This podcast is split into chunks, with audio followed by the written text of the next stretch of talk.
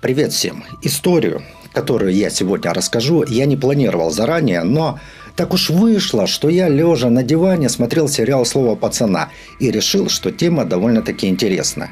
Когда я начал искать информацию по этой теме, оказалось, что она не только интересная, но еще и хайповая. И чтобы погрузиться в атмосферу казанских банд, мне пришлось даже прочитать книгу Роберта Гараева. Да, Саша Сулим взяла и пригласила к себе Гараева, но я не Саша Сулима, поэтому я читал книгу Роберта Гараева. И прочитав ее, я пришел к выводу, что информация в ней неполная и не структурированная. Книга представляет собой истории участников уличных банд. Чтобы более подробно и эмоционально вам погрузиться в те времена, я, конечно же, рекомендую ее прочитать. Но мне пришлось еще дополнительно почитать книги и статьи.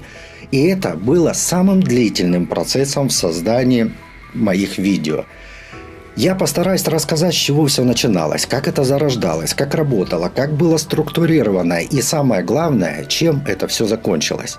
И, как обычно, мы коснемся разных версий, оценим логические события, конечно же, разберем преступления и противостояния, и не только тяпляповских, но и других группировок, которые начинали как уличные дворовые банды подростков, а потом уже выросли в организованные преступные группировки – они, эти банды, даже вышли далеко за пределы Казани и Татарстана. И вообще эта тема довольно-таки обширная, поэтому я решил сократить это видео, насколько это возможно, на мой взгляд. В дальнейшем у меня есть мысли рассказать более подробно о бандах по отдельности. Но, как говорится, время покажет, насколько это будет интересно и насколько это будет актуально. Ну, теперь поехали.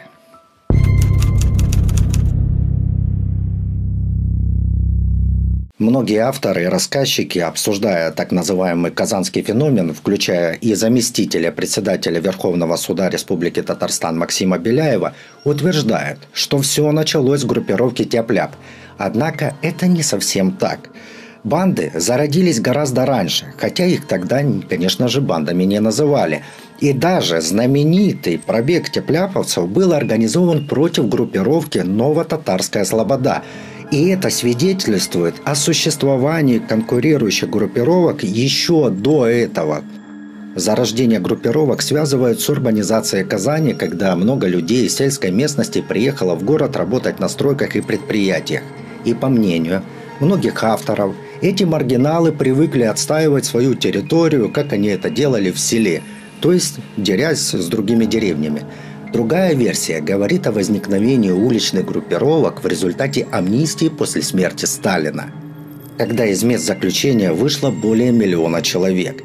Вообще с этой амнистией интересное дело получилось. Э, в стране резко увеличилось количество преступлений, и это привело к выходу указа о неприменении амнистии к лицам, осужденным за разбой, ворам-рецидивистам и злостным хулиганам. Также, согласно указу, освобожденные по амнистии, продолжавшие вести паразитический образ жизни, были быстро схвачены и отправлены в исправительно-трудовые колонии – Истоки же можно проследить в 40-е, 50-е годы, когда жители Суконной Слободы, получившие свое название от Суконной фабрики, враждовали в кулачных боях с жителями Тукаевской улицы, и победившая сторона брала в заложники проигравших, выкуп за которых составлял 100 пирожков за обычного бойца и 200 пирожков за сильного и умелого. Такие, казалось бы, невинные действия на самом деле были преступлениями. Можно еще и углубиться в историю Казани и найти там кулачные схватки между татарами и русскими. Но это скорее было развлечением, распространенным по всей территории тогдашней Российской империи, и это было никак не связано с защитой территории или уличными грабежами. Поэтому древнерусские или даже древнетатарские кулачные бои стенка на стенку вряд ли можно считать истоком казанского феномена – также, по моему мнению, причиной казанского феномена была не амнистия или наплыв сельских жителей, так как это явление было распространено во многих регионах, а не только в Казани. По-видимому, причиной была импотенция партийной верхушки власти Татарской ССР.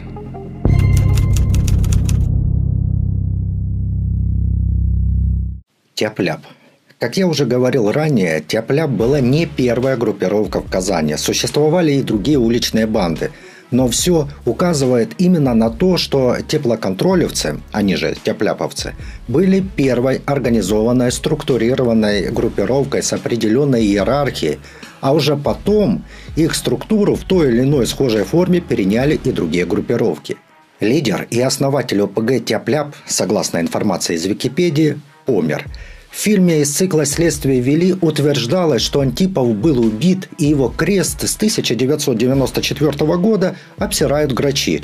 Но либо Роберт Гараев имеет дар или навыки воскрешения, либо Антипов все это время здравствовал и был живее всех живых – так как Гараев взял у Антипова комментарии для своей книги, а потом еще и Саша Сулим сняла его в своем видео. Правда, со спины и лица не видно, и может быть вообще это не он, но не верить ей у меня оснований нет.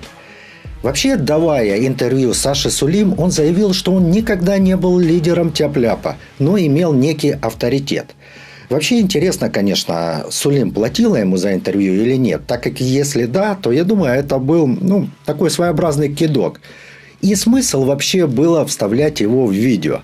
Но, видимо, за что уплочено, то должно быть проглочено, поэтому и оставили его в видео. Более же развернуто и реалистично он комментировал события в книге Гараева. При этом в книге он не отрицал, что являлся организатором и лидером Тяпляпа. Неизвестно почему так, но, видимо, Гараев для Антипова все же свой из пацанов, а Сулейм мало того, что не из Казани, так еще и баба.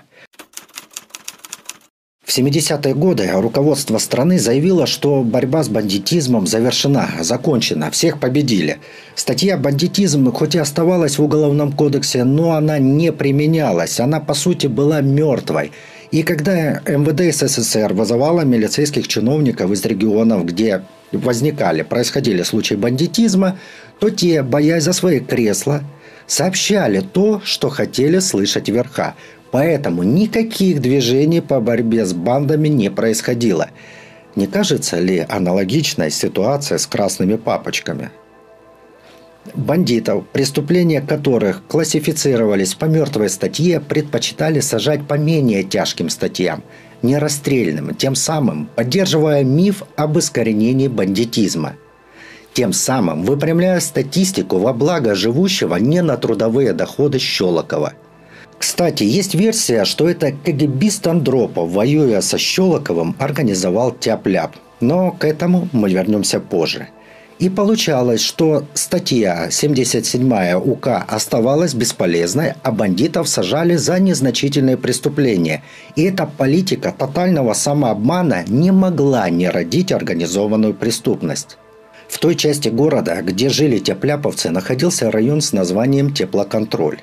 Даже в наши дни район не особо радует глаз, а в то время от него веяло каким-то унынием и безнадегой – промышленные зоны, наскоро возведенные хрущевки для рабочих и частный сектор поселка Калиновка родили уличную группировку «Тяп-ляп».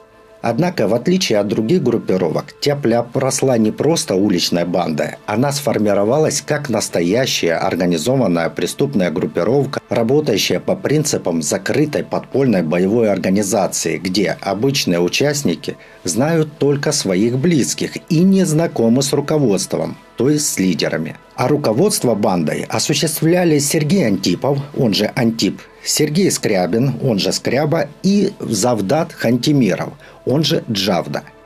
Сергей Антипов родился в 1949 году и вырос на Суконной Слободе в Казани. Отец его был ветераном Великой Отечественной войны и на войне был контужен.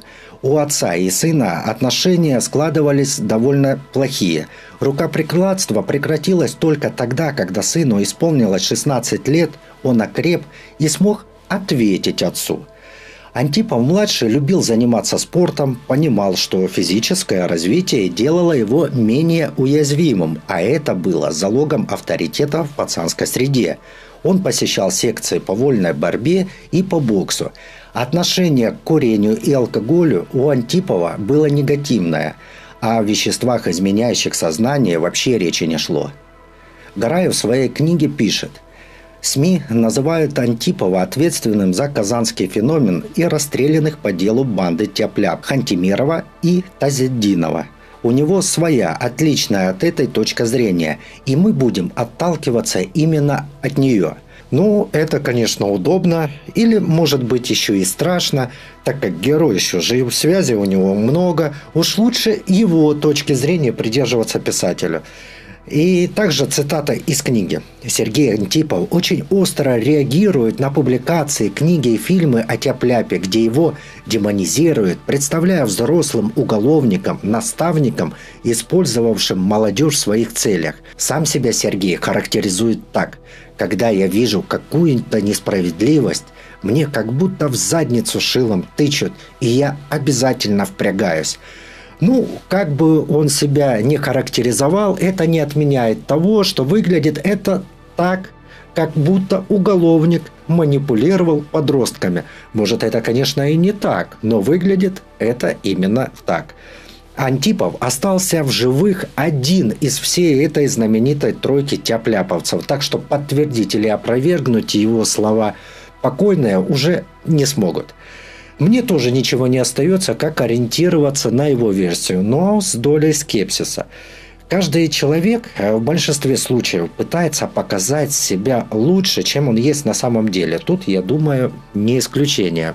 В 1966 году Антипов перебрался в район теплоконтроля. И в этом же году на улице Фрунзенская появился спортзал, или, как их раньше наименовали, качалка. Туда и стекались все подростки – Естественно, что физически развитый и умеющий хорошо бить дрожжи Антипов становится авторитетным пацаном. Кстати, вот еще одна цитата из книги Гараева. Антипов эмоционален и вспыльчив. Его легко завести, особенно остро он реагирует на необоснованную, по его мнению, критику в интернете. Я думаю, это можно читать как предупреждение. Ну, что-то вроде «Эй, ой, чушпаны, а ну полегче» и с уважением к дяде Сереже и даже, наверное, к деду Сереже. Так, ну, я-то не без уважения. Это просто стилистика у меня такая. Ну, это на тот случай, если вдруг дядя Сережа или уже дедушка Сережа услышит. По сути, группировка Тяпляп на начальном этапе ничем не отличалась от других, находящихся по всей Казани. Наверное, за исключением того, что так как Антипов не имел вредных привычек и понимал, что в здоровом теле здоровый дух, то группировка должна была отказаться от вредных привычек. Но по словам того же Антипова, за употребление никотина и алкоголя в то время физически не наказывали.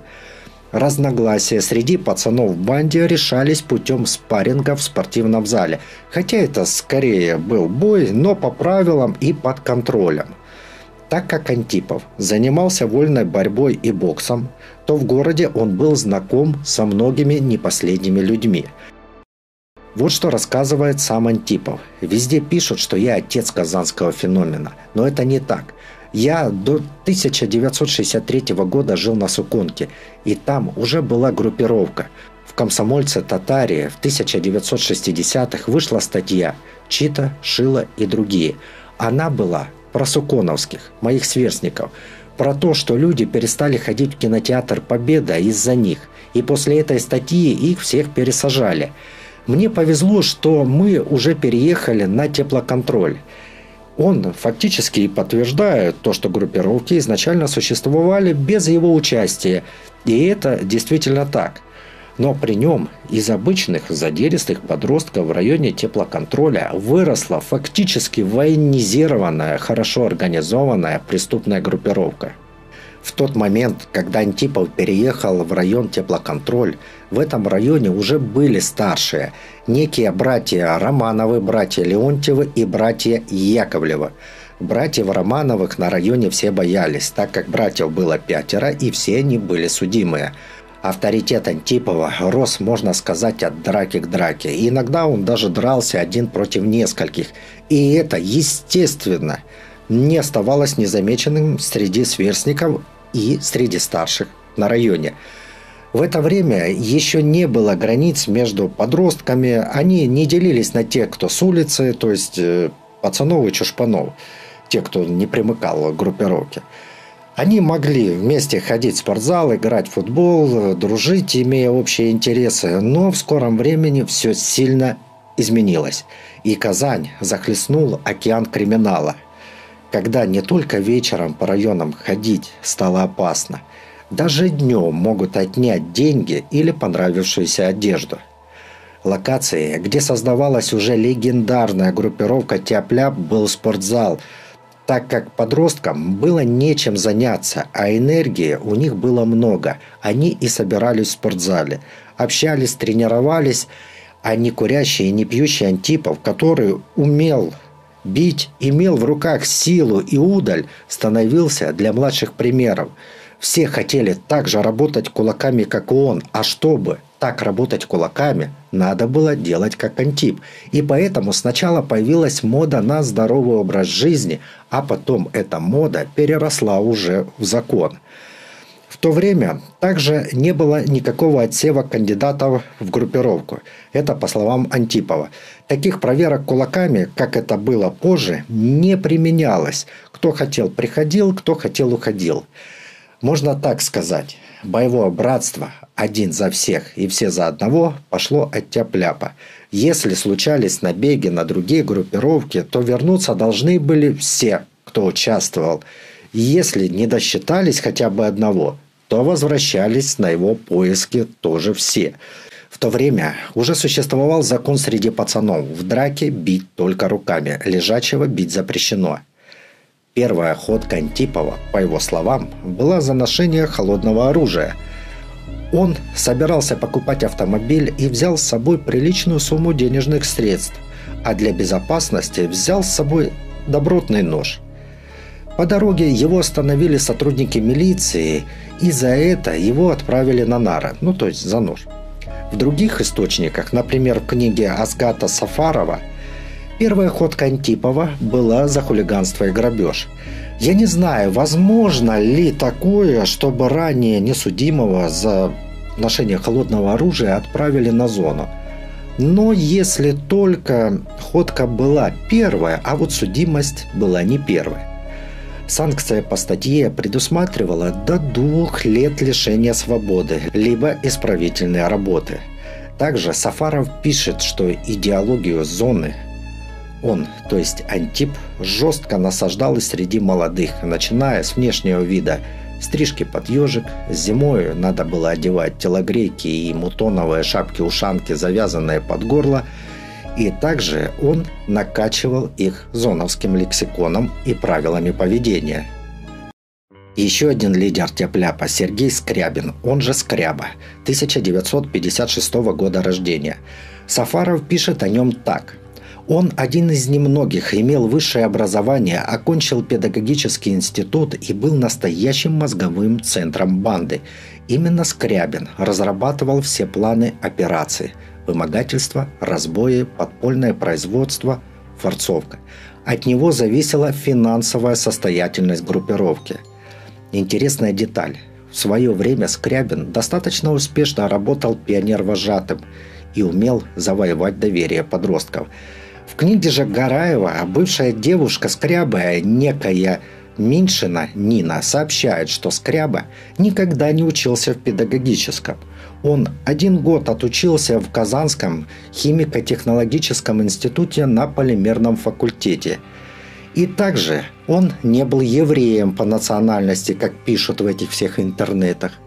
Не он, а его отчим был евреем – Антипов же отзывается о бывшем соратнике так. Скряба был просто существо, без чести, без совести, без мозгов.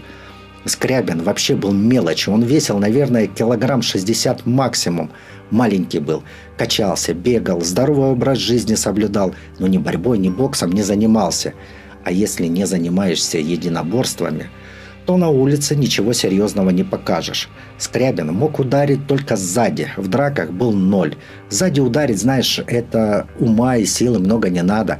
Лицом к лицу он вообще из себя ничего не представлял. Он никогда на спарринге ни с кем не выходил, потому что знал, что ловить нечего. Он перед девками перья распускал, но и они ему отвечали взаимностью. Тут ничего не скажешь. Хотя рожа у него такая, на мой взгляд, поганенькая. Могу рассказать такой эпизод. 7 ноября, не помню какого года, но до 1974 100%, около университета встречаю Нельку Соловьеву. Ее весь город знал. Красавица во всех отношениях и человек хороший. И она говорит, пойдем в дом татарской культуры посидим. Я говорю, что у меня денег нет. А она, у меня есть. И тут Джавда и Скрябин идут. Я спрашиваю, пацаны, дайте полтинник. Джавда дает. До 8 ноября, подчеркиваю.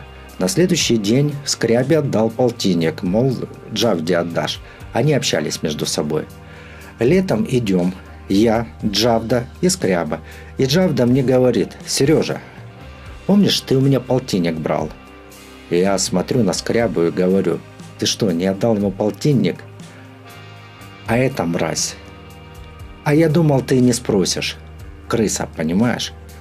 Вот таких моментов у него очень много. А вот Борис Рыбак, адвокат Сергея Антипова, в книге Гараева сообщает следующее. Скрябин – очень симпатичный парень, небольшого роста, худенький, очень интеллигентный, из интеллигентной семьи. С Хантимировым они просто не могли дружить. Это разного уровня люди были. Хантимиров значительно моложе и был боевиком, а Скряба – умница. А знаешь, чем он занимался до этого? Был пионер-вожатым в лагерях. Причем его пионеры отзываются о нем очень положительно. Он умел работать с детьми. Талантливый человек был. У Скрябина был самый быстрый удар. Скорость кулака иногда имеет значение.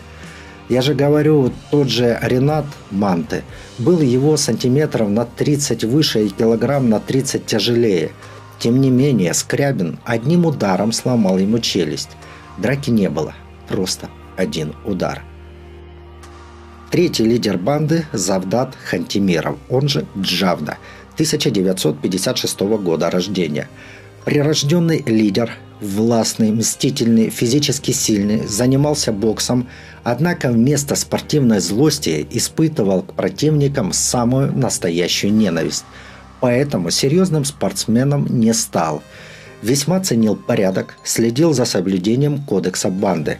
Официально Хантимиров числился электриком молодежного центра. Однако на работе появлялся нечасто. И даже его непосредственный начальник не смел наказать Джавду за прогулы. Антипов так охарактеризовал Джавду. Настоящим лидером был Джавда. Когда меня посадили, главным был он. На Павлюхина был Юра Кондрашин – тоже однозначный лидер, но Джавда был посильнее во всех отношениях. И физически, и морально, и пожестче. Джавда вызывал его как-то один на один, и Юрка с ним не пошел. Это уже о чем-то говорит. Джавда сидел в Альметьевске, в самой козырной семье. Весь срок не работал, только качался и жрал. А когда вышел, начал нос задирать, своим подельникам говорить, что из-за вас сижу, с грязью их смешивать. А мне же больше всех надо, и я сказал, передайте ему, чтобы язык прикусил и поменьше лязгал. Сам виноват, на других валит. Джавда был очень честный человек, твердый и очень надежный во всех отношениях. Младше меня был. О том, что он работал на КГБ, он сам рассказал в присутствии других людей. Не скрывал этого никогда.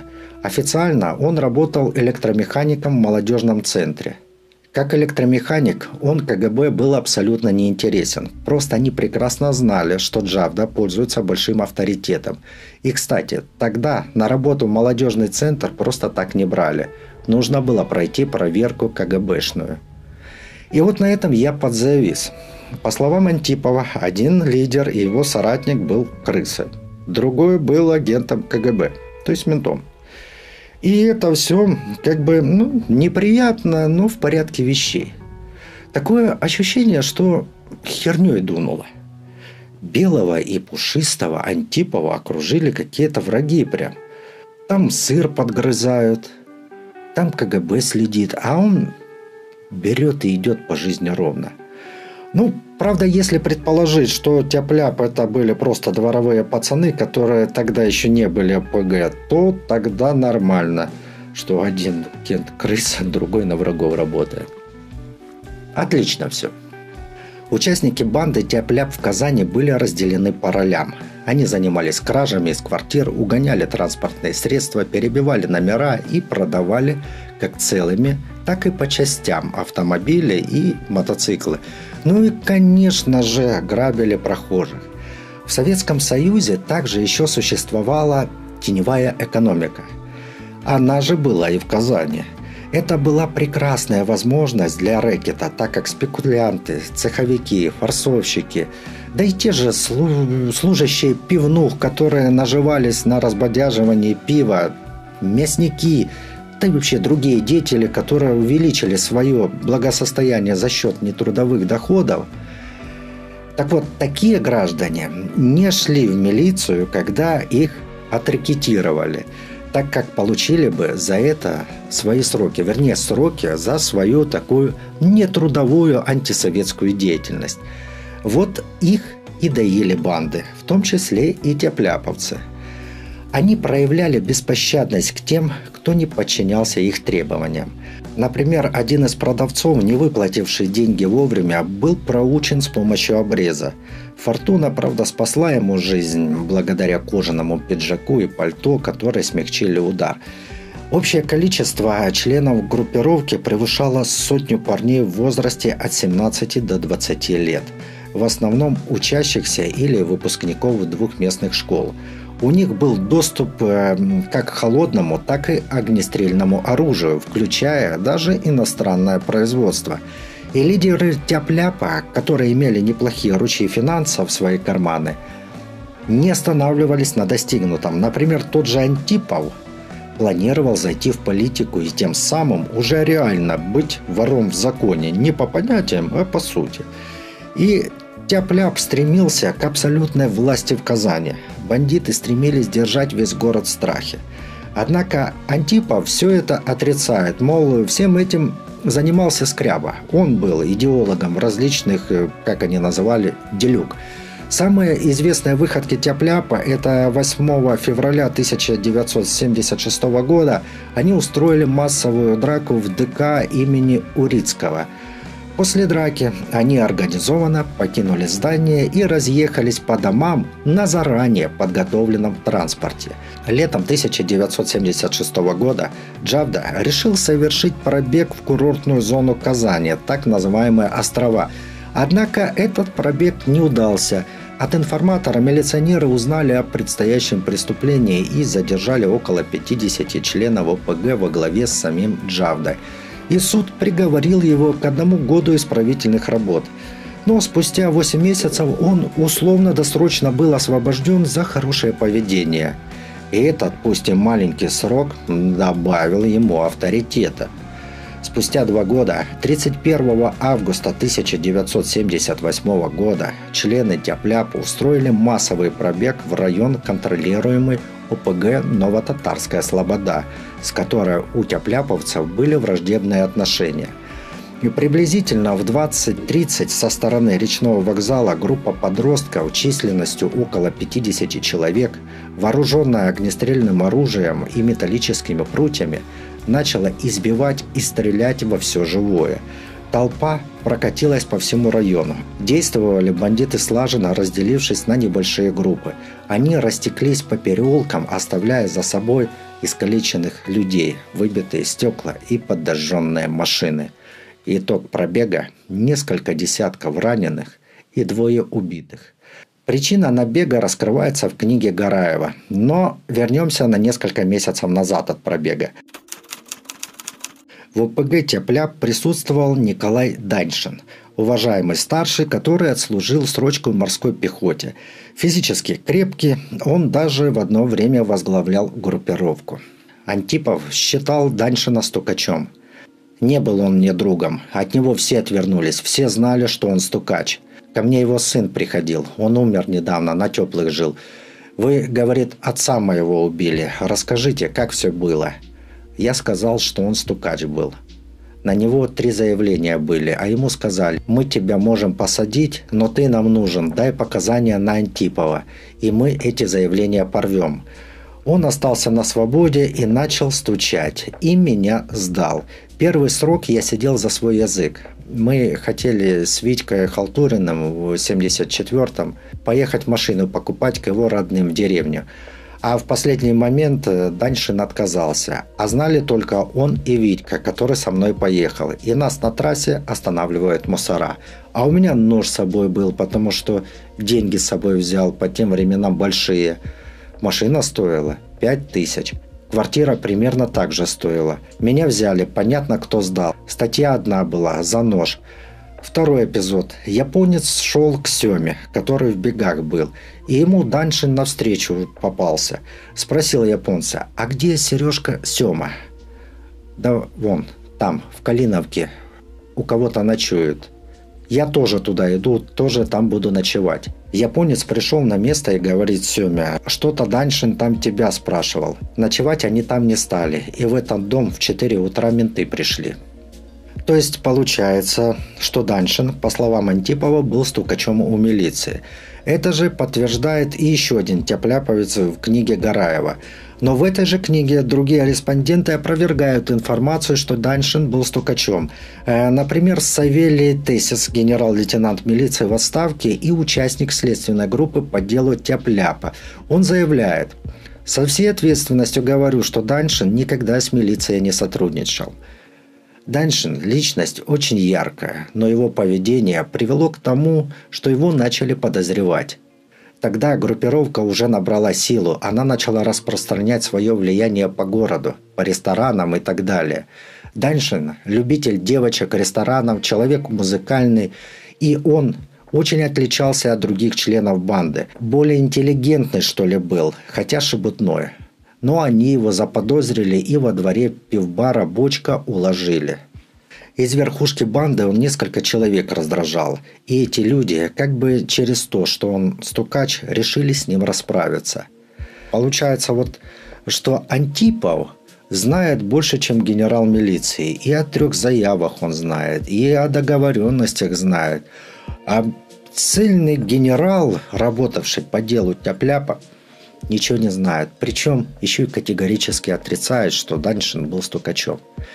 Закончилась вся эта история для Даншина довольно печально. Джавда послал киллера устранить Даншина. 27 февраля 1978 года, около 19 часов, Даншин вышел из пивного бара, где во дворе посланные Джавдой бандиты и напали на него.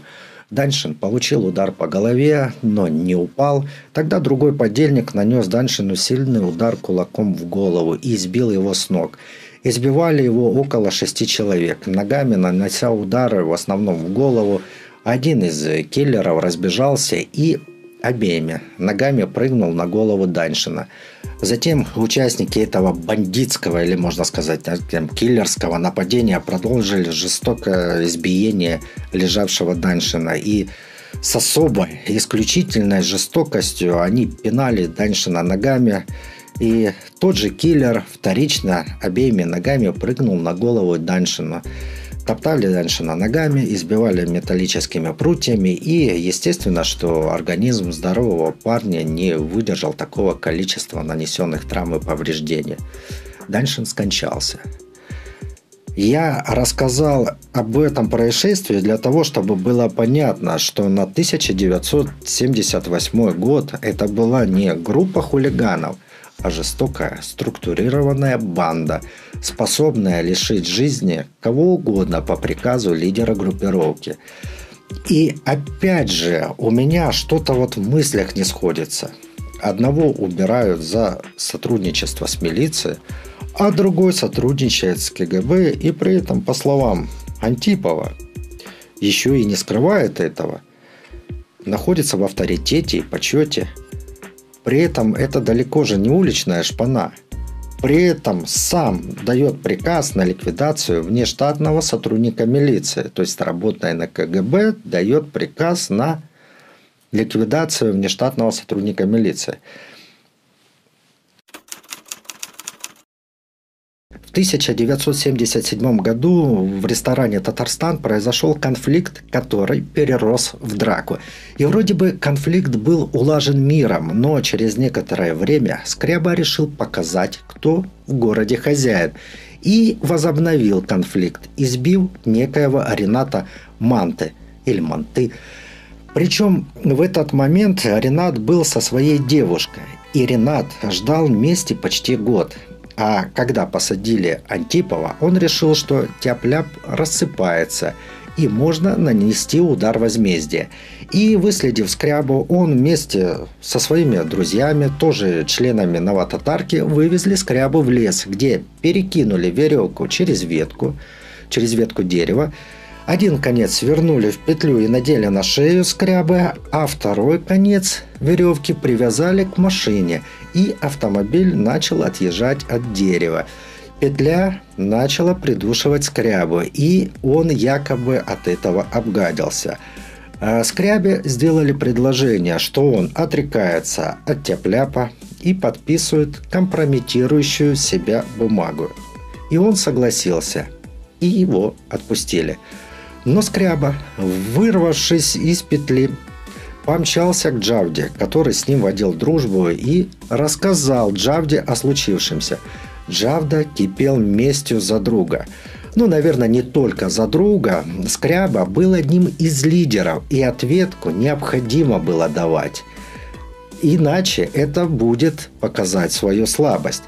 И, видимо, ответка, по мнению Джавды, должна была быть громкая, чтобы слышал об этом весь город.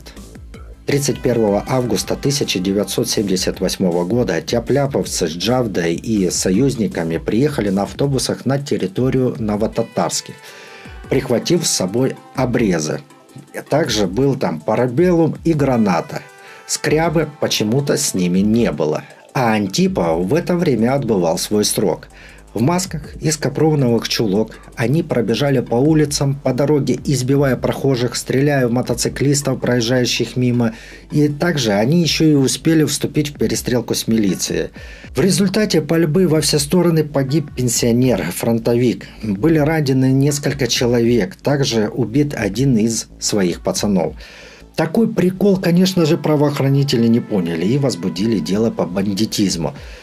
То есть оживили доселе мертвую статью, так как, ну, скорее всего, в связи с этим, потому что это было ЧП государственного масштаба. Такое было не скрыть, не навешать лапши вверху сидящим, что все спокойно, что просто мальчишки шалят. Руководство страны все узнало и разбивало столы кулаками, находясь в страшном гневе.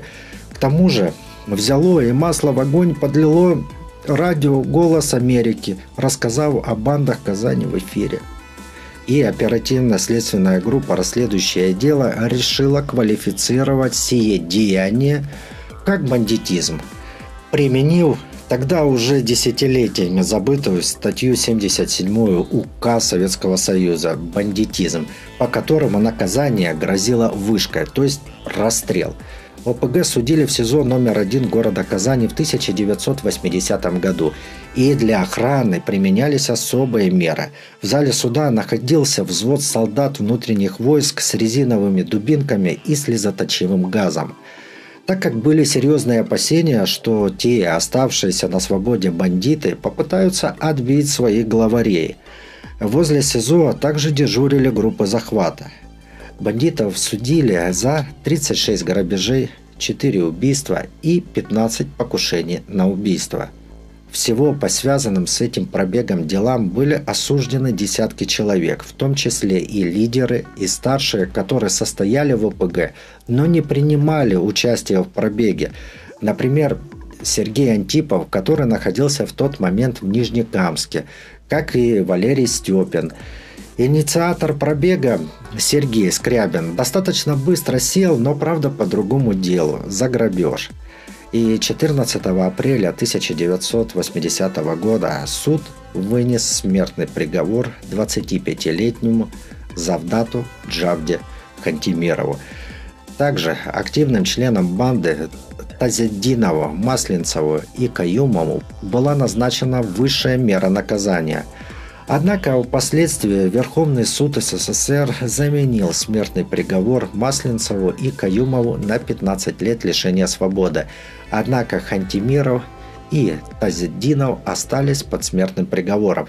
И на суде Хантимиров вел себя довольно-таки спокойно, возможно, надеясь на снисхождение. Все просьбы о помиловании были отклонены, и в 1982 году приговоры были приведены в исполнение.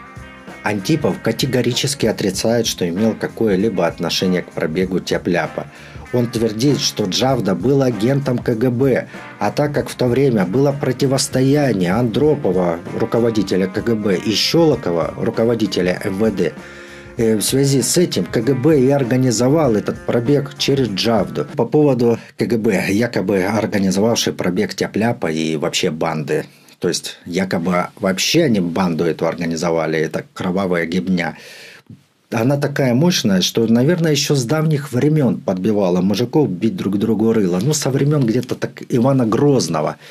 Но если серьезно, от Москвы до Казани более 800 километров. Чем примечательна была Казань? Да ничем.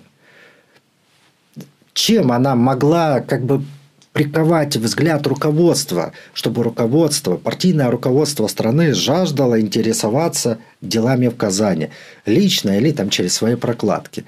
Логичнее было бы, если бы КГБ сносило Щелокова э, таким образом, то есть организовывая преступные группировки, в городах таких, как Москва, Ленинград, Сочи, Киев, Одесса, ну, либо в других городах, которые посещает руководство, откуда бы неофициально просочилась бы информация через знакомых там, о существовании этих банд. И еще нет никаких сведений о том, что КГБ все провернуло. Ну, кроме слов тех, кто к КГБ не имеет никакого отношения. И это довольно-таки странно, ведь не Андропов же лично вербовал Джавду и направлял его. А значит, участников должно было быть как минимум несколько человек. И нужно еще учитывать, что в функции и обязанности КГБ входила и борьба с преступностью.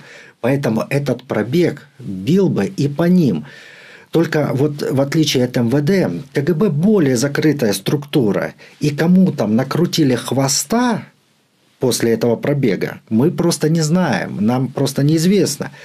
К тому же Андропов был не дурак, и он прекрасно понимал, что Щелоков находится под защитой Брежнева, так как Брежневу было выгодно вот эта вот тихая война между КГБ и МВД, чтобы никто из них не стал сильным – но и не только это. Семья Брежнева была поддельниками Щелокова в расхищении государственного имущества и иных махинациях.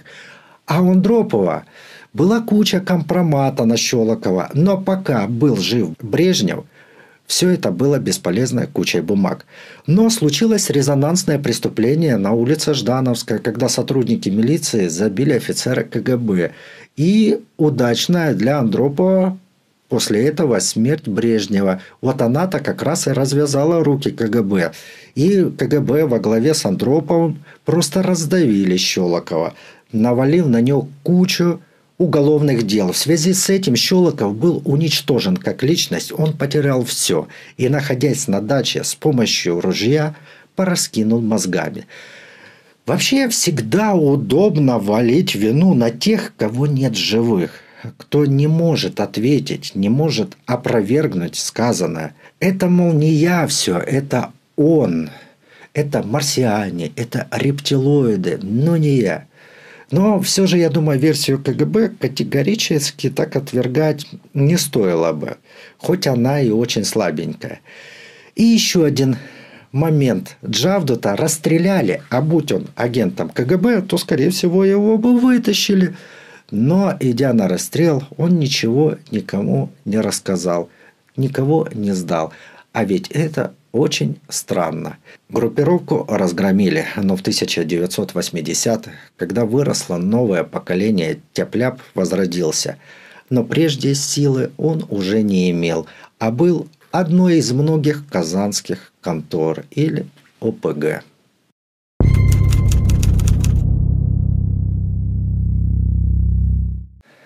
Сериале «Слово пацана» довольно-таки подробно передаются, так сказать, основы пацанских понятий Казани, и особо их повторять нет смысла.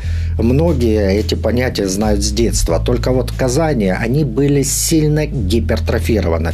Можно выделить эпоху 80-х и ранее, когда пацанам было запрещено пить и курить.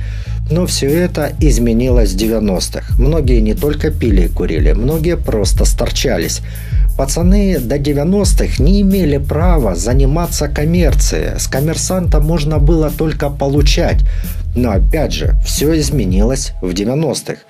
Именно из-за запрета на коммерцию началась война между двумя казанскими группировками.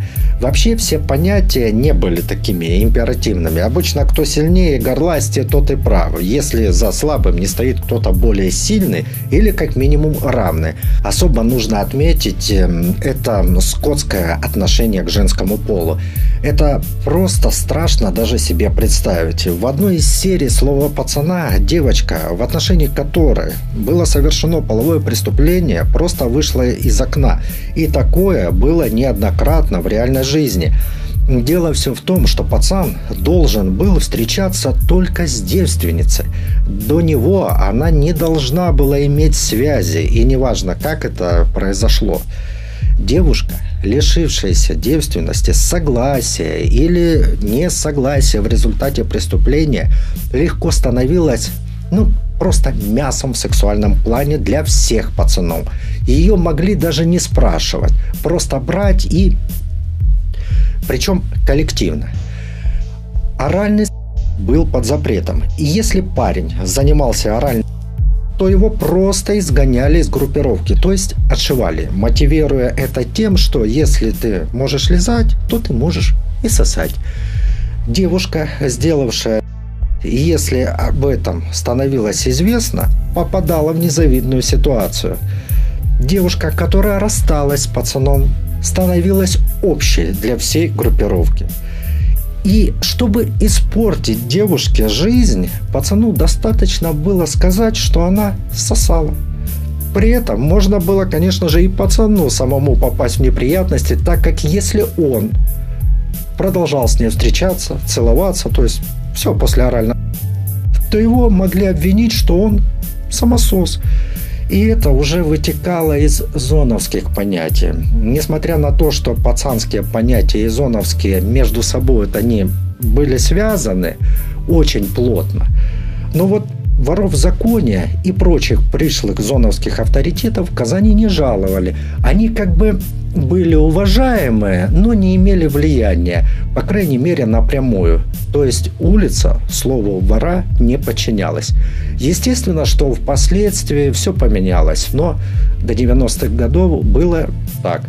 В сериале было показано вступление в группировку, то есть пришивание, через мордобой. Однако такое происходило не всегда и не во всех группировках. Все больше зависело от обстоятельств и от самого кандидата. Практически все мальчишки Казани стремились вступить в группировку, так как тогда бы они были под защитой. Если, начиная от примерно с 12 лет, он не вступал в группировку, то есть не был с улицы, он был чушпаном. Его грабили и всячески унижали, всячески осложняли ему жизнь. Понятное дело, что все поначалу были чушпанами, но потом при вступлении в группировку его статус менялся. И многие это, конечно же, чувствовали и становились более уверенными и более наглыми, чувствуя некую власть и некое уличное братство. Из вышесказанного понятно, да, что ситуация просто не оставляла подросткам выбора. Не хочешь быть ограбленными, не хочешь, чтобы тебя унижали без повода или по поводу, необходимо было вступить в группировку, так как это был единственный действенный способ получить защиту, так как от милиции толку было мало. Вернее, толка вообще не было. И даже не потому, что сама милиция была ленивая. Нет, она просто по закону ничего не могла сделать, ведь за те преступления, которые совершали подростки, к уголовной ответственности их привлечь было нельзя в силу возраста этих преступников.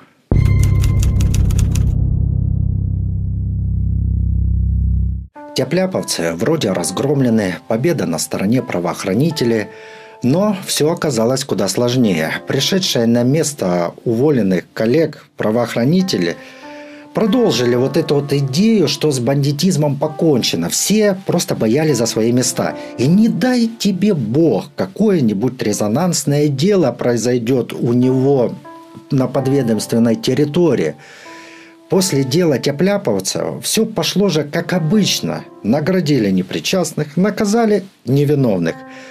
Политику и ошибки лидеров Тепляпа, которые привели к разгрому Тепляповской группировки, просто забыли. Зато начали восхищаться их подвигами, дисциплиной и, конечно же, драками разборками. Вот э, в данный момент Антипову более 70 лет – а ведь он, как подросток, хвастается тем, как он одному в морду дал, другому там поддых, как он один с несколькими дрался и победил. И получается, что в нем до сих пор вот это живет, э, вот этот дух детско-юношеского авантюризма. Хотя может быть, что, возможно, ему нечем в жизни больше похвастаться, либо есть чем похвастаться, да только этим можно хвастаться только в узких кругах посвященных. То, что случилось с Тяпляпом, было уроком для остальных группировок, и все знали рамки, выходить за которые чревато огромными проблемами. А вот методы, структуру и иерархию тяпляповцев приняли на вооружение. Жестокая дисциплина, регулярные тренировки, сбор денег и развитие в молодняке агрессии – После тепляпа группировки старались не устраивать разборки на людях, предпочитая особо не высовываться и не выпячивать свою деятельность. Однако случались исключения, например, побоище в районе Танкового кольца, где две группировки устроили драку на глазах массы свидетелей, идущих на работу. После драки проигравшая сторона ломанулась в троллейбус, который взяли и атаковали победители – в результате разбитые стекла камнями и кусками арматуры, а также пострадавшие непричастные пассажиры, которые случайно оказались в эпицентре вот этих разборок. Все начало меняться с начала перестройки, примерно в конце 89 года. И по моим наблюдениям, сериал «Слово пацана» показывает именно это время. Время это было примечательно тем, что началось зарождение предпринимательства и кооперативов. Я думаю, что ну, нет смысла да, оценивать саму перестройку. Можно только сказать, что в экономическом плане в стране начался отрицательный экономический рост, как это сейчас любят говорить по телевизору. А по факту приближалась такая огроменная задница, прямо вот нависала тенью над всей страной. Принято в экономическом кризисе обвинять Горбачева, но по факту все началось задолго до него. А при нем было просто быстрое реактивное падение. Но Видео не об этом.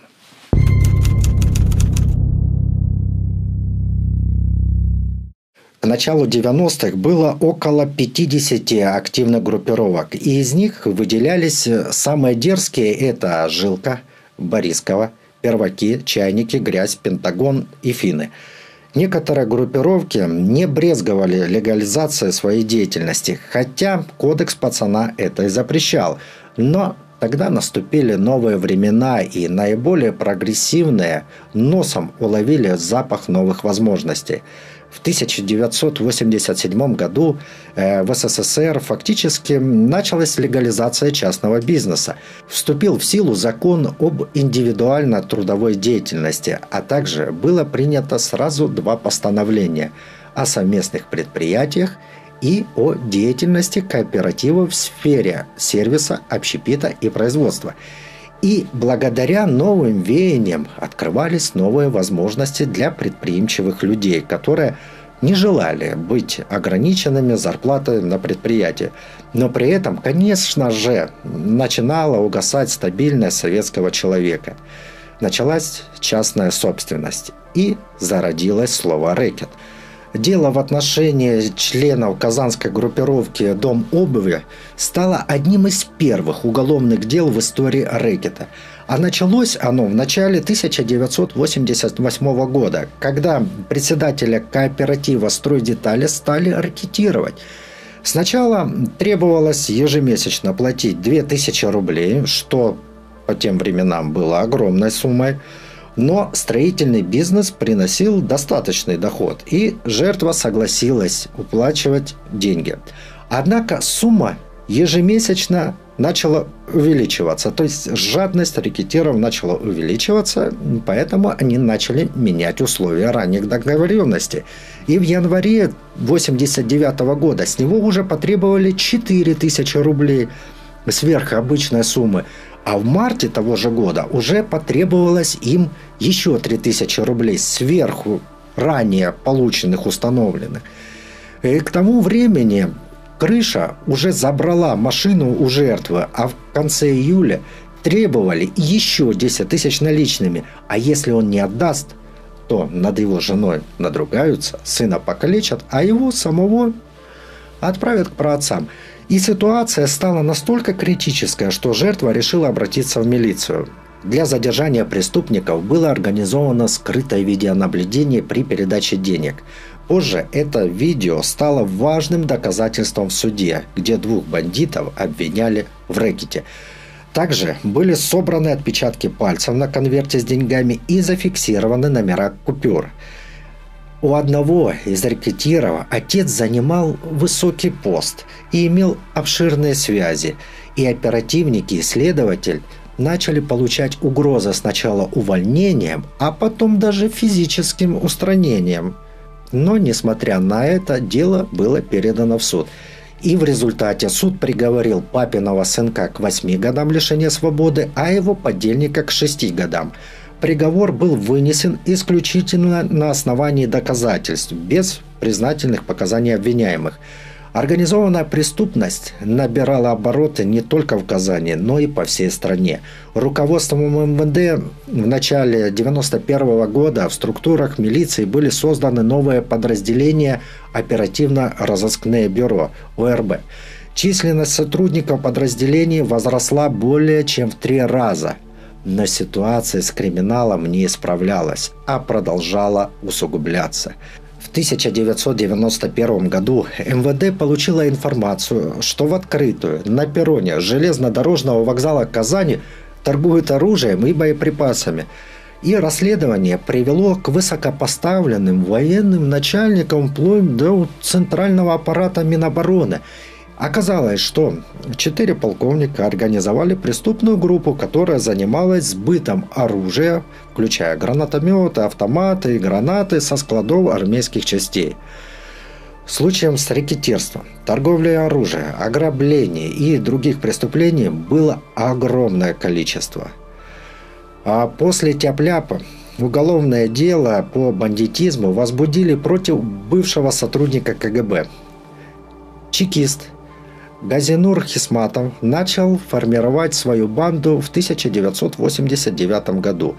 Он создал жесткую структуру с штрафными санкциями и обязательными взносами. Банда занималась в основном рэкетом – конфликте между Хисматовым и другой группировкой произошла перестрелка, и в результате были убиты четверо и ранены двое. Несколько членов банды были задержаны, и в ходе расследования были обнаружены у банды склады с оружием. Также были обнаружены средневековые пыточные и также пыточные инструменты, и было установлено, что бандиты похищали богатых жителей города, а потом требовали выкуп. Если не соглашались, либо первоначально не хотели платить, то их подвергали жестоким пыткам. А с несговорчивыми поступали иначе. Их просто убивали, иногда закапывая живьем. И тогда по статье «Бандитизм» привлекли 47 членов банды и 14 членов другой группировки – а сам главарь был приговорен к 15 годам лишения свободы. Стремительное развитие преступности приводило к тому, что самые ужасные преступления становились простой обыденностью.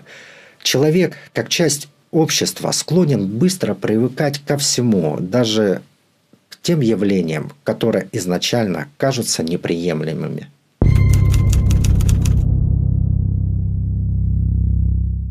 Группировка Хади Такташ сформировалась в 1982 году. И изначально, как и все другие группировки, Эта группировка в основном состояла из подростков, которые ограничивались нападениями на прохожих и драками с другими бандами.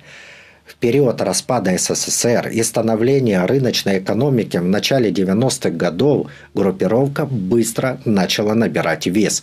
И в сентябре 1993 года трое членов группировки бесследно исчезли в Москве, а вскоре и еще несколько человек, отправленных на их поиски, также исчезли. И в начале 1994 года были обнаружены расчлененные трупы двух пропавших. Выяснилось, что пропавшие и погибшие были членами Хади Такташ, которая разделилась на стариков и молодых. К началу 90-х годов группой стариков руководил Рауф Шарафуддинов – а молодых возглавлял Анвар Халиулин. Столкновения между двумя фракциями привели к жертвам. В результате такой зачистки лидером группировки стал Николай Гусев, а после его отъезда в Испанию во главе стал Радик Галикберов. Группировка захватила контроль над различными сферами, включая продажных женщин – наркотики, ритуальные услуги, предприятия и банки. И Хадид Акташ активно расширяла свое влияние, при этом устраняя конкурентов. И наиболее опасными противниками Хадид Акташа была ОПГ «Жилплощадка» или просто «Жилка» с главарем Хайдаром Закировым. Жилковские даже отобрали у Хадид Акташа комбинат «Оргсинтез». Старшие члены банды Хадид Акташ жили, занимаясь исключительно преступной деятельностью. В то же время молодежь Хадид Акташа более не считала коммерцию запретной для пацанов в реалиях нового времени. И молодежь начала торговать ворованным полиэтиленом от компании «Оргсинтез». Старшие же требовали, чтобы молодые отдавали не часть, а всю прибыль в общак. Но ну, естественно, что молодым такое не нравилось, и они были не согласны. И начался раскол. И в результате раскола в ноябре 1992 года лидера молодых Анвара Халиулина расстреляли. Молодые ответили в духе того времени, и в январе 1993 года в Москве был ликвидирован главарь старших Рауф Шарафуддинов. И после смерти обоих лидеров группировка Хади Такташ распалась на пять самостоятельных бригад – Одну из бригад возглавил 23-летний Радик Галикберов, он же Раджа, и его друг Николай Гусев, Гусь. Они были в группировке еще с подросткового возраста, то есть фактически они выросли в этой группировке. Но Гусев недолго побыл в криминальных вожаках. Через год с небольшим он сбежал, по-моему, в Испанию, прихватив с собой большую часть общака – Банда Раджа быстро захватила контроль над делами, связанными с ликвидированным Халиулиным. Они взяли под свою крышу и под свой контроль все компании, которыми он управлял. Однако лидеры других бригад были недовольны таким развитием событий и наступил новый конфликт. На место главаря и хранителя общака для всех бригад недовольные начали предлагать Владимира Диденко, Дидю, главаря другой отколовшейся банды.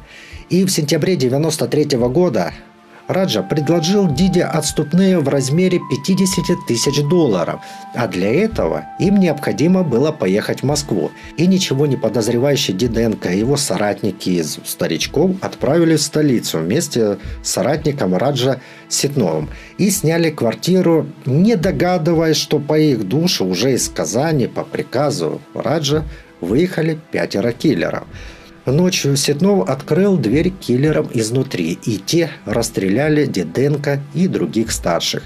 Тела были транспортированы в неизвестном направлении. Их нашли аж через 9 лет. Старшие были обеспокоены исчезновением своей делегации.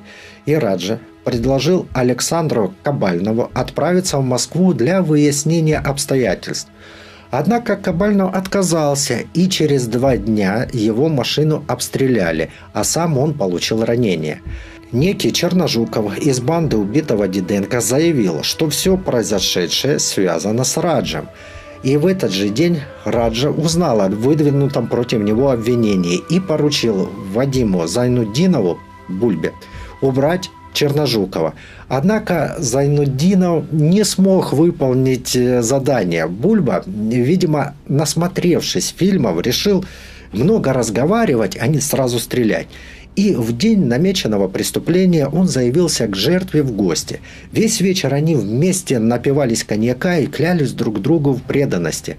А потом, отправившись подышать воздухом, во дворе Бульба, извинившись перед другом за то, что вот-вот совершит, достал обрез, но приятель не стал дожидаться вот этой трогательной речи, и просто рванул на утек, виляя от опьянения, чем, что затрудняло прицеливание. И пьяный Бульба выстрелил в убегающего, но промазал, и жертве удалось ускользнуть. И Раджа понимал, что на него началась охота, и решил покинуть Мос... Э, Казань, переехать в Москву. Бандиты из группировки Диди также поехали в столицу – Узнав о прибытии группировки покойного Диди, Радж предложил одному из прибывших Аксенову встретиться. Однако это была ловушка. Аксенов, конечно же, не подозревая беды, приехал на встречу. Его сразу же избили и с проломленной головой оставили связанным в квартире на Таганке. Предварительно у него забрали ключи от квартиры, где находились коллеги Оксанова – Кабальнов, находясь в квартире, в это время готовил суп на кухне, а Куваков смотрел телевизор. И когда нападавшие ворвались в квартиру, Кабальнов попытался защититься, но все, что было у него под рукой, это горячий суп, который он и плеснул в лица нападавшим.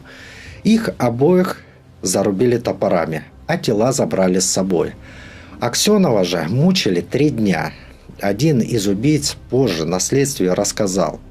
Все три дня он лежал связанным в туалете. Его периодически избивали. Из разбитого черепа наружу торчала кость. Он совсем обезумел от истязаний. Плакал, ползал на коленях и целовал руки Раджи. Бульба туго перебинтовал ему голову, чтобы потом не собирать осколки от разрубленного топором черепа. Раджа ударил Аксенова дважды топором. Тела троих разобрали на части в ванной комнате и упаковали. Сам Раджа наслаждался этим процессом, называя его превращением в Венеру. Через полгода, в начале января 1994 года, в коллекторе на окраине Москвы были обнаружены два расчлененных трупа. Проверив заявления о пропавших без вести в Москве и Московской области, органы следствия не смогли идентифицировать тела.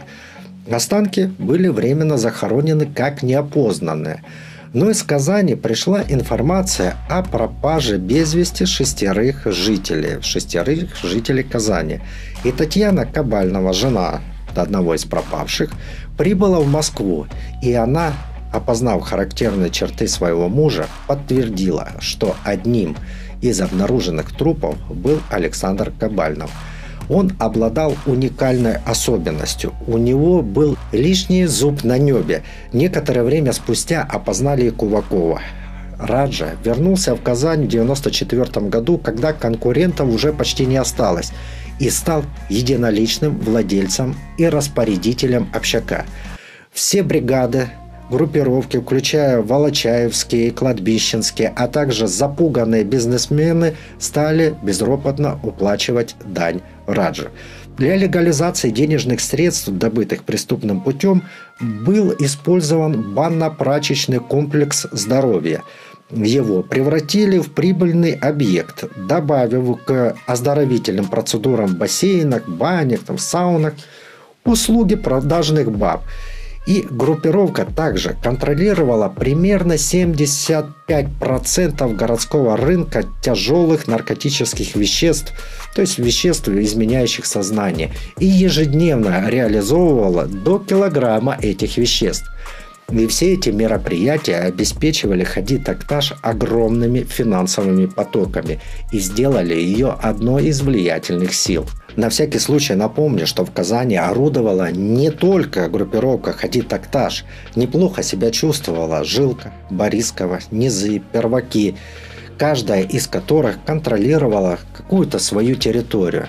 А вторжения в чужие районы считались крайне опасным занятием – И наиболее опасным конкурентом для Хади Такташ оказалась организованная преступная группировка «Жилка». Летом 1997 года у Хади Такташа возник конфликт с группировкой «Перваки» из микрорайона Первые Горки.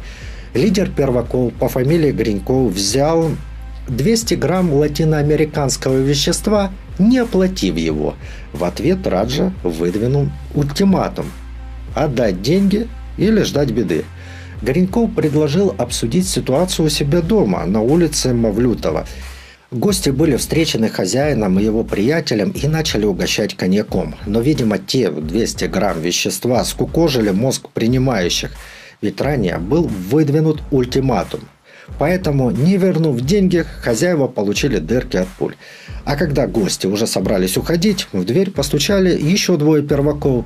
Один получил похоронную пулю с порога, Второй получил лишь ранение в лицо и смог убежать. Узнав об участи своего лидера, члены группировки «Перваки» собрались на сход. Часть бригады, возглавляемая Альбертом Батровым, он же Бибик, который был другом покойного Гринькова, настаивала на месте. Более же осторожные под руководством Фердинанда Юсупова, он же Федя, предлагали избегать конфликта с бандой Хади Такташ – тем не менее, не учитывая мнение умеренных, сомневающихся, бибиковские подстерегли и забили до смерти одного хадышевца. После этого Раджа объявил войну первакам. Раджа увеличил сумму взноса в общак и объяснил, что теперь за каждого, за ликвидацию каждого члена перваков группировка готова была выплачивать по 5000 долларов – а за ликвидацию самого Бибика была награда 50 тысяч долларов.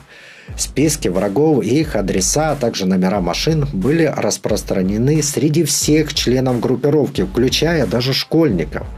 Раджа стал постоянно носить под одеждой бронежилет. И он смог избежать потерь среди своей группировки. А в то время семь членов перваков похоронили. Бибик, понимая, чем запахло в воздухе, решил уехать в Петербург. В это время Ренат Фаркундинов, он же Ринтик, освободился из колонии за хранение оружия и присоединился к группе Хади Такташ. И Раджа предложил ему создать и возглавить команду киллеров, которая будет выполнять заказы лично от него, то есть от Раджа. Ринтик взял в свою бригаду своего племянника, а также старых друзей – все распоряжения Раджи выполнялись беспрекословно и без колебаний, даже если это означало ликвидацию близкого друга. И так случилось с Ильнуром Исмагиловым с которым Ринтик дружил и некоторое время жил у него дома. Несмотря на прежние отношения, Ринтику было приказано ликвидировать Исмагилова. И он без колебаний передал этот заказ своему племяннику. Ликвидаторы даже не возражали против ликвидации своих бывших товарищей, например, Сакмарова, из-за его родства с лидером перваков Бибиком. Для чего это было сделано? Тогда Радже пришла в голову идея выманить Бибика из Петербурга в Казань на похороны родственника. Но Бибик не дурак, на это не клюнул. Осенью 1999 года группировка Хади Такташ решила начать новую войну, и на этот раз против группировки Павлюхина, которая становилась все более и более влиятельной. Первой жертвой стал Владимир Марушкин, занимавшийся сбытом одурманивающих веществ и конкурирующий с точками Хади Такташ. Киллером был Анатолий Новицкий, обладающий навыками переодевания и скрывавшийся под обликом бездомного – и под обликом бездомного, то есть под обликом бомжа, он ликвидировал заказанного. Но на месте преступления киллера задержала охрана убиенного. И его арест стал отправной точкой в деле против Хади Такташ. И после показаний киллера в декабре того же года были арестованы многие члены группировки, включая самого Раджу. Раджа осознавал, что ему грозит пожизненное заключение, и пытался торговаться – предлагая ценную информацию. Однако эта попытка не удалась, не увенчалась успехом, так как он начал предлагать вину в совершении преступлений перекладывать на бомжей, алкогольников и еще каких-нибудь должников ходи так-то. Однако в 2003 году Раджа все же оказал содействие в расследовании ликвидации директора пивзавода «Красный Восток», совершенного в 1996 году. Раджа рассказал, что сын бывшего секретаря обкома КПСС Борис Булатов обратился к нему с заказом – но они не договорились о цене. Заказ в итоге взял другой член группировки. И благодаря этой информации Раджа получил некое послабление в режиме. 23 января 2002 года началось оглашение приговора, и это оглашение растянулось на целых два дня. Радик Раджа Галикберов и еще один член ОПГ киллер Ренат Фархудинов получили пожизненное заключение. Остальные получили от 6 до 24 лет лишения свободы. И фактически банда была ликвидирована – Участники ОПГ пытались обжаловать приговор, но Верховный суд оставил жалобы без удовлетворения, а приговор без изменения. Раджа отбывает наказание в Черном Дельфине, в исправительной колонии особого режима для пожизненно осужденных в городе Соль-Илецке. Впервые удалось осудить всю верхушку банды, целых 13 человек –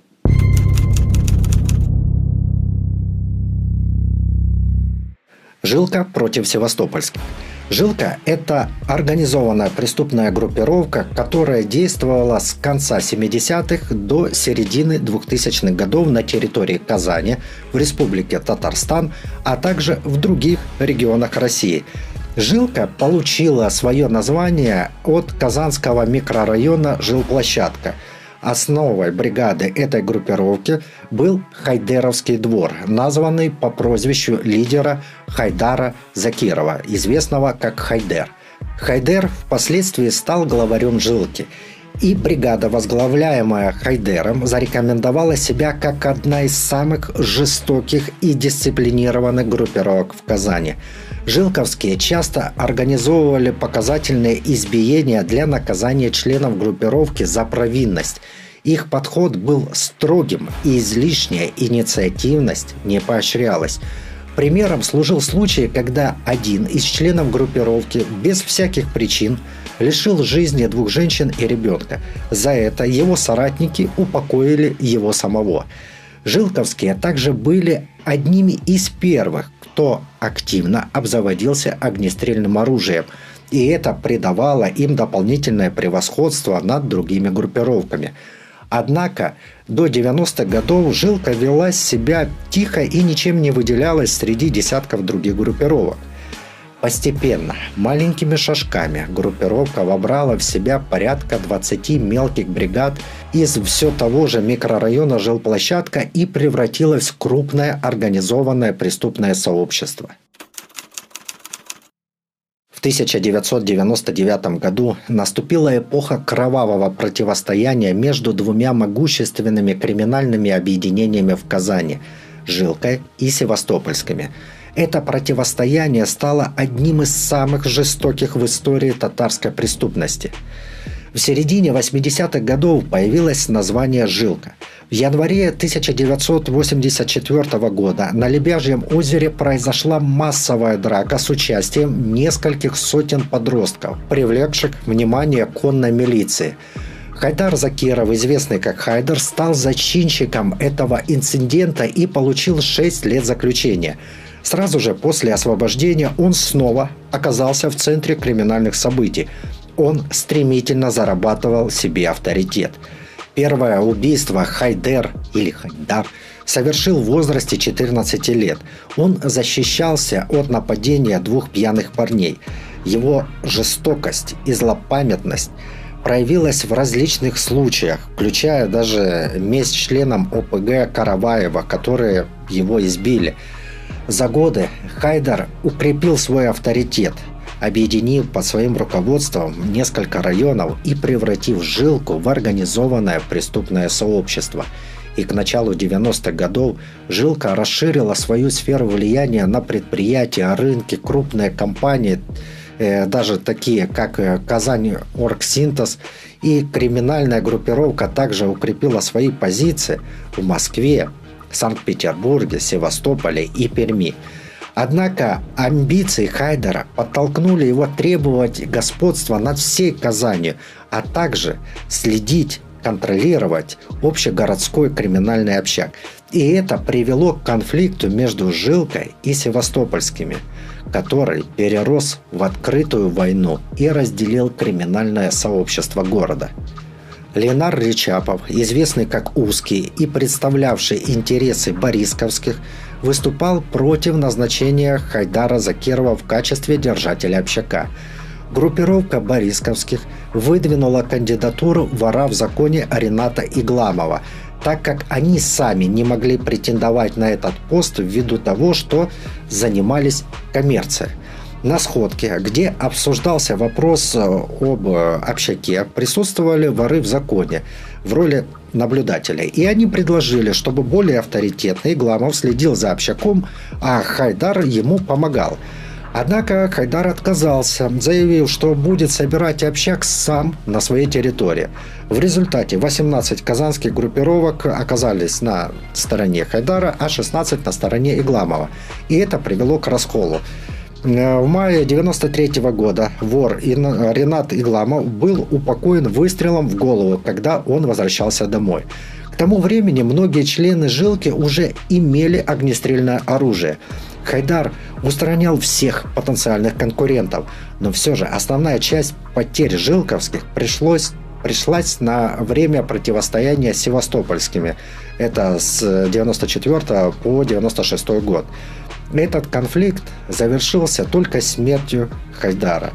За это время погибли или исчезли более 70 человек с обеих сторон.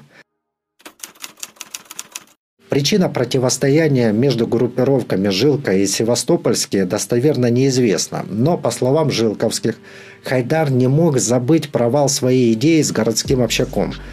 Последней каплей стала ссора в конце 1994 года, когда Узкий, обосновавшийся в Москве и выкупивший два этажа гостиницы Севастополь, сделал их своей резиденцией, поэтому группировка и получила название Севастопольские.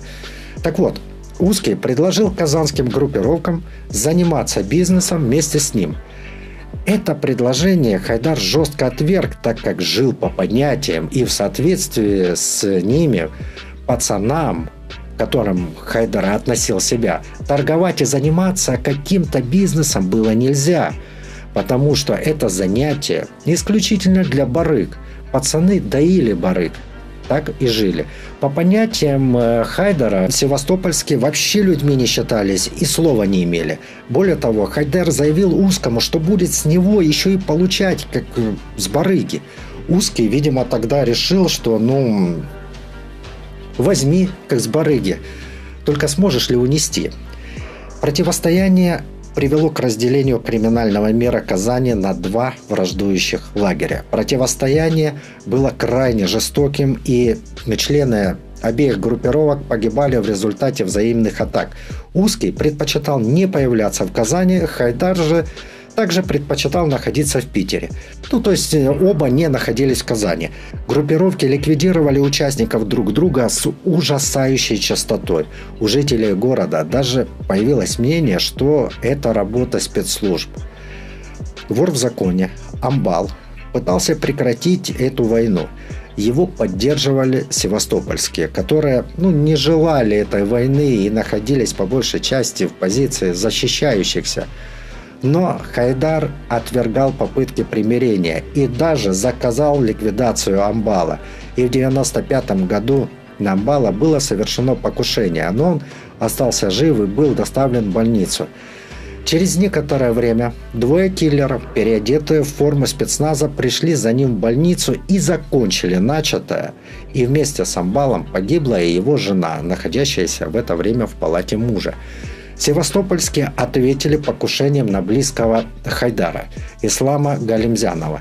Ислам остался жив, а его помощник, 22-летний Ильдар Губайдулин, погиб. Спустя месяц ликвидировали личного телохранителя Хайдара. Жилка отвечала тем же – у киллера Жилки была тетрадь, исписанная именами врагов. Список составлял лично Хайдер. И после успешного дела напротив имен в тетрадке появлялась отметка. Севастопольские, как более прогрессивные, использовали методы спецслужб, устанавливая прослушки. Они также похищали противников и допрашивали, узнавая адреса членов банды Жилки. И через некоторое время они получили информацию о месте проживания Хайдера. Киллеры подстерегли Хайдара у лифта и Э, в момент открывания дверей кабины лифта они выпустили из автоматов 94 пули. И удивительным образом Хайдер выжил благодаря тому, что тела охранников ну, оказались живым щитом. И это поглотило часть выстрелов. И несмотря на полученное серьезное ранение, он остался в живых. И Фортуна ему явно улыбалась, ибо он, оказавшись в больнице, снова избежал смерти. В его палату бросили гранату, но его перевели в другое место незадолго до этого происшествия, задолго до того, как закинули гранату. Вскоре узкий, он же Ленар Дичапов, умер естественной смертью. И его место занял не один преемник, а сразу трое. Радик Юсупов, Рустем Сайманов и Зуфар Путянов. В связи с тем, что узкого не стало, то Жилковские предлагали Хайдеру заключить мир с Севастопольскими. Но Хайдер продолжил войну, сославшись на то, что много полегло людей. Также он не мог смириться, что бывший его соратник Юсупов, с которым он начинал свой криминальный путь, то есть бывший близкий, в начале войны примкнул к севастопольским – а сейчас еще и стал во главе ненавистной ему группировки. На Исупова было совершено покушение, когда он находился вместе с сыном. Бронежилет спас ему жизнь, однако ноги его были сильно поранены. Мальчишка же случайно не пострадал, он убежал во время покушения и спрятался в подъезде. 26 августа 1996 года в Санкт-Петербурге Хайдер вышел из магазина и пошел к своей Volvo 850. Первый выстрел снес голову водителю, второй попал в телохранителя. Несколько снайперов работали с разных сторон. И на этот раз Фортуна не успела улыбнуться Хайдеру. Вышедший из подъезда киллер в упор ликвидировал Хайдера из автомата. Жилковские оставшись без лидера, не видели особого смысла продолжать противостояние со своими бывшими коллегами, многие из которых были им близкими, но оказались по другую сторону баррикад. Но выживший при покушении, вот эта правая рука Хайдара Ислам Галимзянов, требовал продолжения войны. Приближенный покойного Хайдера заявил, что война теперь бессмысленна. Ислам ликвидировал его руками киллера – Жилковские этого не поняли и не поприветствовали. Однако в открытую вступить не могли, но в тихую взяли и подставили ислама, сдав его милиции. Жилку начали раздирать внутренние конфликты. Севастопольские, так и не получив предложение о мире, продолжали ликвидировать членов вражеской группировки одного за другим. Через некоторое время правоохранители то ли сами накопили информацию на жилку, то ли их руками решили зачистить жилку, но начались задержания. Но задержанные бандиты никак не хотели давать показания, либо сознаваться, а пинать и пытать их э, было делом опасным. Это не просто работяг в Буцкать. Соратники, оставшиеся на свободе, за такое мстить будут. Но случилось так, что киллер, Снежок, очень много знавший, представлял опасность, и бандиты его решили ликвидировать. Правоохранители об этом прознали, сообщили об этом Снежку, он же Александр Снежинский. И он оказался в незавидной ситуации. С одной стороны, он был обречен, с другой стороны, сотрудничать с правоохранителями не хотел. Но это был единственный шанс остаться в живых. И Снежок заговорил. И из показаний Снежка пошла раскрутка жилковских преступлений. Конце 2001 года начались аресты основных лидеров. Некоторые из них пытались скрыться и покинули Казань. Их настигали в Москве, в Питере. Э, также российским правоохранителям помогали украинские, проводя задержания в Севастополе и в Фаросе. И в следственной работе участвовало более 80 оперативников. Обрабатывался огромный объем информации, накопившийся за вот десятилетний период. Среди задач было просмотреть закрытые и приостановленные уголовные дела, отказные материалы, а также материалы оперативного учета. Сотрудники работали без передышек. Однако и преступники не оставались в стороне, всячески мешая следствию. Жилка, можно сказать, была разгромлена. Севастопольские победили. Жилка уже не была способна больше воевать. Она находилась еще дополнительно и под прицелом правоохранителей. Основные лица были в СИЗО. И через два года следствие дела Жилки передало в суд. По требованию подсудимых в суд проходил с участием присяжных заседателей.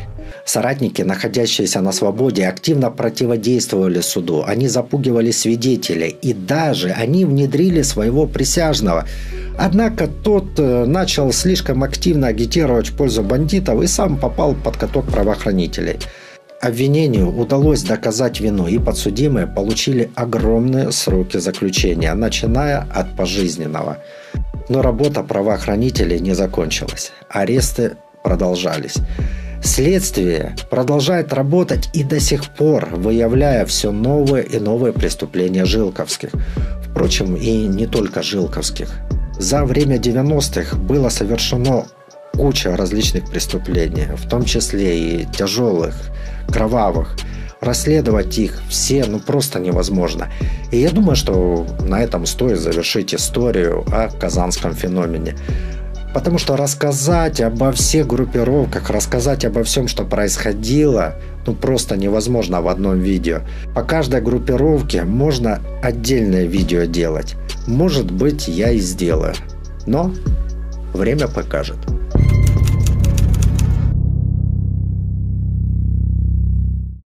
Ну, теперь в наше время коснемся возможного запрета сериала «Слово пацана». В кои-то веке государственные деньги, на которые был снят сериал, были потрачены с пользы, сняли хоть что-то добротное. Но тут сразу появились личности, которые привыкли перекладывать вину за свои обгаженные штаны на других. Дело в том, что если ваш ребенок ведет себя плохо, асоциально, то в этом виноват не сериал, не Моргенштерн, не Паша Техник. Виноваты только родители. Недавно слышал высказывание Александра Шлеменко, что, мол, слушая группу «Сектор газа», да, он не стал плохим, ну, то есть сам Александр Шлеменко не стал плохим, но вот его знакомые и друзья сторчались, ну, или погибли. Конечно. Ну, знаешь, я вот так слышу людей, да у каждого своя голова, я не спорю. Да все мы там выросли на сектор газа, да все мы слушали, я не спорю. Все мы выросли на сектор газа, все мы слушали. Ну, 60-70% из тех, с кем я вырос, уже в могиле лежат. Да, 30% из них живут, нормально себя чувствуют. Ну, как-то они пережили это, и наркотики пережили, 90-е годы пережили. Ну, а сколько не пережило таких вот, которые это слушали? И сейчас мы, знаешь, опять... В очередной раз убеждаюсь, что легендарный спортсмен не обязательно равно умный человек. Шлеменко, видимо, думает, что сектор газа напел криминал, напел банды, напел Ельцина, его команду, напел наркоторговлю и продажную таможню. Ну и еще куча прелестей 90-х годов тоже сектор газа напел. Юрий Клинских был настолько всемогущ, что это все он сотворил. И ведь таких думающих, как Шлеменко, полно – Сериал «Слово пацана» якобы виноват в происшествии там около остановки, где погиб подросток. Но побоище в казанской школе произошло до выхода сериала. У нас всегда находится орущая голова, которая протирала штаны в чиновничьих креслах, ничего за свою жизнь, паразитирующую на народные деньги, не сделала, начинают громогласно требовать что-то запретить. Ну, хоть что-то сами сделайте, прежде чем требовать что-то запретить. При этом они не думают об убытках, которые понесут создатели в случае запретов. Одно хорошо, что у сериала довольно-таки неплохая поддержка среди сильных мира сего. Правда, вот вроде как Жора Крыжовников заявил, что они э, в архивах каких-то обнаружили сведения, что казанский феномен был создан американцами, агентами ЦРУ. Наверное, Жоре надо меньше курить, крыжовник, и не скатываться вот в политику, когда пригорают от когда вот начинает пригорать, и сразу надо винить америкосов. Если раньше эти обвинения были смешными, например, там Обама в подъезде нассал, то сейчас от этого уже становится противно, что в наглую хотят кормить дерьмом. Надеюсь, что Жора Крыжовников просто пошутил. И он на самом деле не пойдет вот это вот, не ворвется в эту пропагандистскую тенденцию во всем винить американцев. Если у тебя изнутри обосраны штаны, то, скорее всего, это не американец, а ты сам. Поэтому, надеюсь, все-таки Жора не будет переделывать сценарий в угоду вот этой всей пропаганде. Э, в видео я рассказывал, как скрывая правду о наличии банд, милицейские чиновники фактически и допустили, если не вырастили этот криминал, который мгновенно развернулся после распада Советского Союза. Так вот, живя в иллюзиях, мы не осознаем реальную опасность, а зачастую самый опасный враг – это не противник, с кем конфликтуешь, а тот, кого ты считаешь другом. На этом все. Пока.